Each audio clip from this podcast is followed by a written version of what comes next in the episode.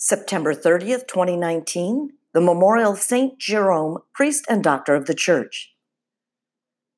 The reading is by Zechariah, and the Gospel is by Luke, and the Rosary Mystery for Monday is Joyful Mysteries. First reading This word of the Lord of hosts came. Thus says the Lord of hosts I am intensely jealous for Zion, stirred to jealous wrath for her.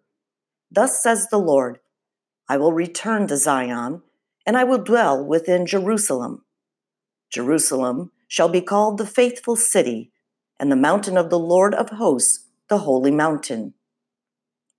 Thus says the Lord of hosts Old men and old women, each with staff in hand because of old age, shall again sit in the streets of Jerusalem the city shall be filled with boys and girls playing in its streets.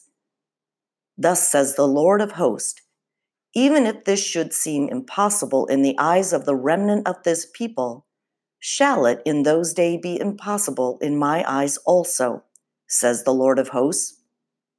Thus says the Lord of hosts Lo, I will rescue my people from the land of the rising sun, and from the land of the setting sun I will bring them back to dwell within Jerusalem.